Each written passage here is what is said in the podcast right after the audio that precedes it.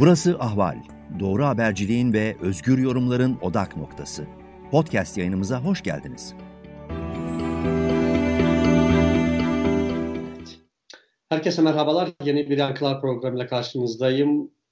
Türkiye günlerdir Sedat Peker'in itiraflarını konuşuyor. Ee, e, hakkında soruşturma açıldı, yakalanacaktı, kaçtı, yurt dışına kaçtı. Sonra üst üste itiraflar geldi. Yakın döneme ait çok inanılmaz, çok tartışılan, e, aslında pek çok kişi de şaşırmadığı, bildiği ama tabii ki bir organize suç örgütü liderinden bu itiraflar gelince tabii ki kuşkusuz e, tekrar yeniden susurluk meselesi gündeme geldi. Devlet siyaset mafya ilişkisi e, gündeme geldi ve bunları çokça tartışılıyor. E, hukukçu aynı zamanda İnsan Hakları Derneği Eş Genel Başkanı Eren Keskin'le bugünkü e, programda bunu konuşacağız. Eren Hanım merhabalar. Merhaba, merhaba. İyi Eren Hanım siz e, ilk videoyu duyduğunuzda ya da dinlediğinizde neler düşündünüz ve nasıl değerlendirdiniz? Yani bekliyor muydunuz böyle bir e, bir organize suç örgüt liderinden böyle itiraflar yakın döneme ait? Yani tabii ki e, bunun e, böyle bir itirafta bulunabileceğini bilmemiz çok mümkün değil ama e, devletin içindeki çeşitli yapılanmalar üzerine bizim tanıklıklarımız var. Yani biz e, 90'larda bunu çok yakın yaşadık ve özellikle AKP'nin o kadrolarla e, uzlaşmaya gitmesiyle birlikte biz aslında 90'lar gibi bir dönemin geleceğini bekliyorduk. Kendi aramızda da bunu konuşuyorduk. Çünkü 90'ların e, çok önemli aktörleri vardı ki bunların başında Mehmet Ağar geliyor. Yani Mehmet Ağar 90'ların ana aktörlerinden biri. Belki de en birincilerinden yani. E, onların birdenbire AKP'nin yanında yer alışları, mitinglere katılmaları, oğlunun milletvekili olması, Tansu Çiller'in mitinglerde görülmesi gibi durumlarla birlikte tabii ki biz 90'lar gibi bir süreç mi geliyor diye düşünmeye başlamıştık. Aslında bence bunu yani Sedat Peker üzerinden tartışmak yanlış sadece AKP dönemiyle ilgili tartışmak da yanlış. Bu e, aslında teşkilat mahsusa geleneği. Şimdi bakın suç örgütleri diyoruz devletle iç, iç içe. Teşkilatı mahsusaya bakalım 1915'lere gidelim.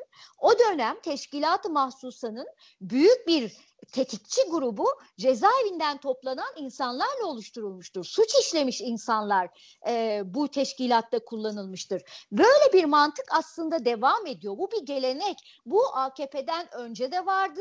AKP'nin işte o biraz Avrupa Birlikçi bir siyaset izlediği dönemde belki bu yapı biraz geride durdu ama ne zaman ki AKP'nin iktidar ortağı değişti, değişmek zorunda kaldı, kavgaya tutuştular ve ondan sonra hemen bu güç yine devreye girdi. Ben e, yani Sedat Peker'in anlattıklarından çok esas olarak bizim e, tanıdığımız bu devlet yapısı e, aslında Sedat Peker'in söylemleriyle ortaya çıktı. Çok, bu çok yazık bir şey aslında. Bakın bu coğrafyada bu yapılar nedeniyle birçok insan yaşamını kaybetti biz e, faili meçhul adı verilen birçok cinayet işlendi. Birçok insan gözaltında kaybedildi. Bakın Sedat Peker diyor ki geçen gün Kutlu Adalı cinayetini anlatacağım diyor. Kutlu Adalı Kıbrıs'ta e, derin güçler tarafından katledilmiş demokrat bir gazeteci. Onun gibi birçok insan öldürüldü.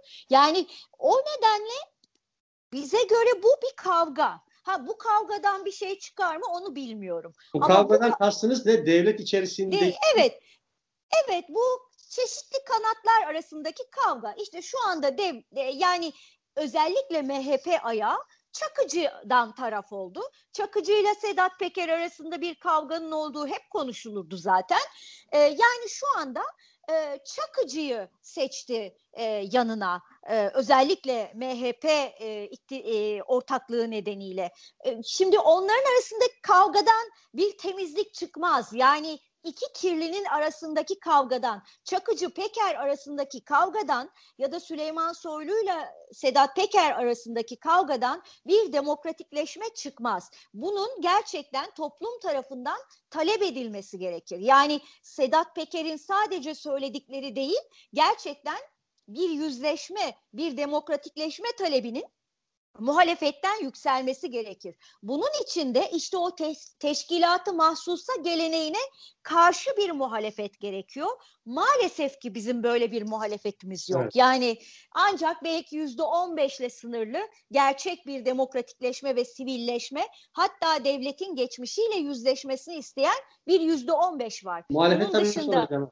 Muhalefetin dışında, soracağım size. Peki evet. önce bu e, dediğiniz bu e, devlet içindeki bu e, mücadelede bu savaşta AKP Erdoğan iktidarı nerede duruyor? Onların tavrını nasıl değerlendiriyorsunuz?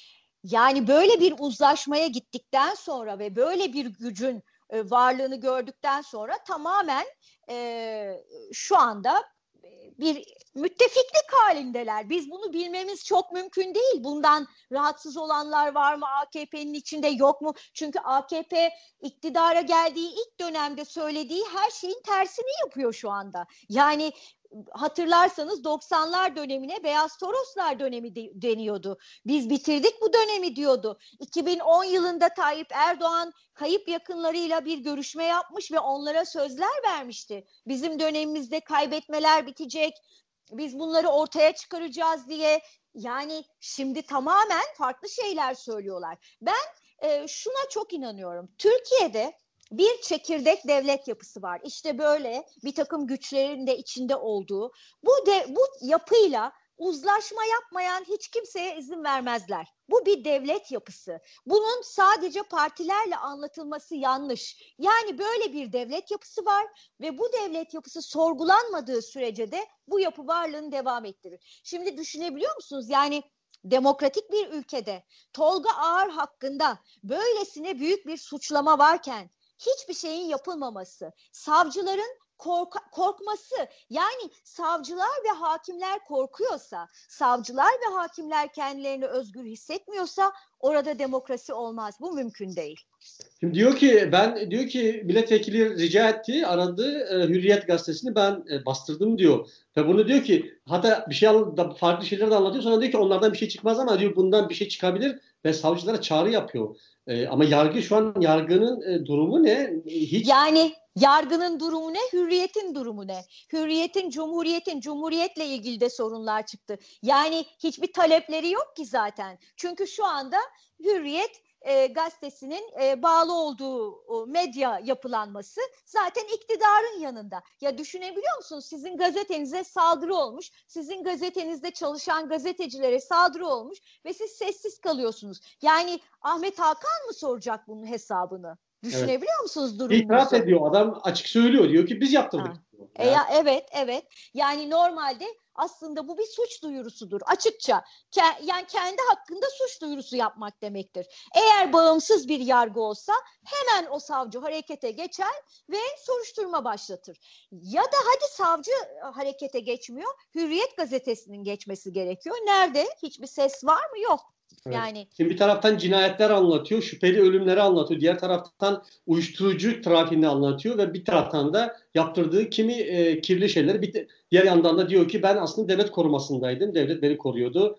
E, takip edilmemek için generallar kullanıyordum. Koruma vermişler onu bırakın. Bu adam e, bütün e, aydınları, e, akademisyenleri e, öldüreceğini ve kanlarında banyo yapacağını söylemiş bir adam. Bakın biz sadece küçücük barış taleplerimizden ya da Kürt meselesiyle ilgili devlete e, yaptığımız eleştirilerden benim şu anda bir gazetenin yayın yönetmeni gözüktüğüm için Özgür Gündem'in 26 yıl 9 ay hapis cezam var. Ben her gün hapse girmeyi bekliyorum. Ama Sedat Peker kanlarında banyo yapacağız dedi. Savcılık onun düşünce özgürlüğü olarak kabul etti bunu. Yani şu anda Türkiye'nin altına imza attığı bütün uluslararası sözleşmeler ihlal ediliyor. Bakın bu çok önemli bir şey. Ve benim anlamadığım şu yeterince sorgulanmıyor. Yani siz kendinizi bağlamışsınız bu sözleşmelerle ve bu sözleşmeler her an ihlal ediliyor. Şimdi Avrupa'da bir suç örgütü ya da mafya adına ne derseniz deyin birinin çıkıp bunları söylemesi mümkün mü? Mümkün mü böyle bir şey? Akıl almaz bir şey. Yaparsa da e, yargı değil mi? Yargı hemen, hemen devreye girer. Hemen devreye girer. Yargı devreye girer. Hatta devleti yönetenleri de ifadeye çağırır. Onlar hakkında da soruşturma açar. Yani ama burada böyle bir şeyden yani bahsetmek mümkün değil. Bahsetmek mümkün değil. Yani yargının bağımlı olduğunu zaten herkes kabullenmiş. Kabullenmiş ve gerçek anlamda da maalesef kendilerine muhalefetim diyenler hiçbir şey yapmıyorlar. Bundan çoğu en büyük çoğunlukla CHP'den söz ediyorum. Çünkü ben İyi Parti'den bir şey beklemem. Çünkü İyi Parti'nin geldiği yer belli. Yani MHP'den bana göre hiçbir farkı yok. CHP de devletin resmi ideolojisiyle sonuna kadar biçimlenmiş olduğu için gerekli hareketi yapmıyor. Gerekli e, talepleri dile getirmiyor. Maalesef ki çok e, kötü bir durumdayız yani. Evet. Cesur savcılardan bahsediyor. Yani bir organize suç lideri bile bir e, anlatırken bir cesur savcı çıkacak diyor ki bunları soruşturacak yani. Yani cesur savcının neden çıkamayacağını iki gün önce gördük. Covid-19 tedbirleriyle ilgili bir savcı konuştu ve mesleğinden işte iki ay mı ne uzaklaştırıldı. Bir daha konuşursan meslekten atarız demektir bu. Covid-19 ile ilgili konuştu. Yani evet. bu kadar basit bir hastalıkla ilgili farklı bir fikir söyledi e, ki doğruları söyledi. Genelgelerle bu yasakları getiremezler gerçekten ama yani siz değil mi ki Sedat Peker'in söyledikleriyle ilgili bir soruşturma başlatsın bir savcı? Başına neler geleceği zaten belli. Eren Hanım yani e, susurlukla karşılaştırmalar da yapılıyor ve susurluk sonrası istifalar yapıldı, meclis harekete geçti. Bir şekilde bir şeyler yapıldı e, yani raporlar hazırlandı. Tabii ki e, şu, e, bunun e, karşıtını söyleyenler de var. Yani eğer ki tabii ki o zaman devlet tamamıyla temizlenmiş olsaydı temiz bir toplum, temiz bir devlet, temiz bir toplum yaratacaktı ve böyle belki de günümüzde bunlar yaşanmıyor olacaktı.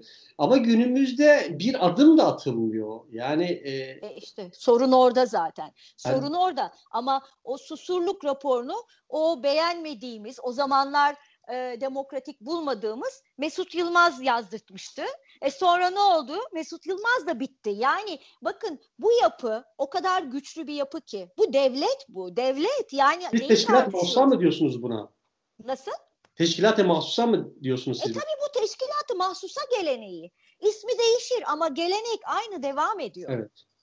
Gerçekten toplumdan bir demokratikleşme, sivilleşme talebinin yükselmesi gerekiyor. Bu ancak böyle çözülür. Sedat Peker'in açıklamalarıyla bu çözülmez. Yani ne yazıktır ki biz bakın yıllardır bunları dile getiriyoruz. Hepimizin çekmediği kalmadı. Arkadaşlarımız öldürüldü, cezaevine girdik hepimiz, silahlı saldırılar yaşadık. Bizim sözlerimizi dikkate almadılar ama bugün Sedat Peker'in söyledikleri dikkate alınıyor. Bakanlar açıklama yapıyor. Bence garip olan, acı olan yanı bu. Ama Erhan sanki bakanlar açıklamasında sanki bireysel bir kavga gibi Yoksa yani e... ona indirgenmeye çalışılıyor belki bilmiyorum. Tabii ki zaman ne gösterecek bilmiyoruz. Yani bu bir tek Süleyman Soylu meselesi değil ki. Yani Süleyman Soylu istifa etti hadi. Düzeldi mi olacak her şey? Evet. Bu bu antidemokratik yapılanmanın sorgulanması gerekiyor. Bir şeyin değişmesi için sorgulanması gerekiyor. Bu coğrafyada bu sorgulama yok. Sorun burada. Sorgulama isteyen en fazla yüzde on beş. Peki burada işte tam da ana muhalefet partisi ve muhalefet partilerine ne düşüyor? Yani mevcut durumda iktidarın bunu sorgulamayacağı ortada. Savcılar bile harekete geçmiyorsa durum çok da sizin bahsettiğiniz gibi vahim bir durumda. İşte iktidar ve muhalefet aynı iddiatçı anlayıştan beslendiği için hani biz diyoruz ki teşkilatı mahsusa nedir? İddiatçı politikaların bir aracıdır hepsi aynı gelenekten beslendikleri için muhalefet muhalefet hangi muhalefet? Yani bugün HDP'ye diyebiliriz muhalefet. HDP'nin zaten üzerindeki baskılar ortada. Yani HDP'ye siyaset yaptırmamak için ellerinden geleni yapıyorlar. Ee, ha HDP'nin kitlesi bunu talep edebilir. İnsan hakları savunucuları talep eder, kadınlar talep eder, LGBTİ artı e, bireyler ve örgütler talep eder. Ama biz bu kadarız maalesef. Bu kadarız. Evet. Peki bu bu bir e, yeniden bir demokratikleşme doğru vesile olabilir mi? Bu itiraflar, bu açıklamalar sonrası toplumda bir sorgulama başlayabilir mi? Ve bu bir İste, demokratik... İstenirse olur. Yani bunu isteyecek yapıların gerçekten e, yüksek sesle bunu talep etmeleri gerekir. Biz insan hakları savunucuları olarak her türlü bedeli göze alarak yıllardır bu talebi yapıyoruz zaten. Hala da yapıyoruz. Hayatımız böyle geçti.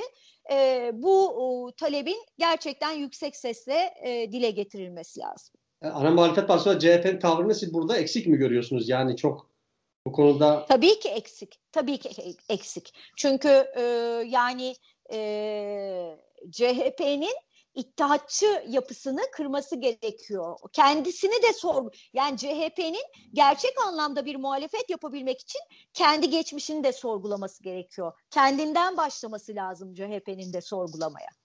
Peki. Eren Hanım çok teşekkürler. Çok sağ olun. Ben teşekkür ederim. Sağ olun.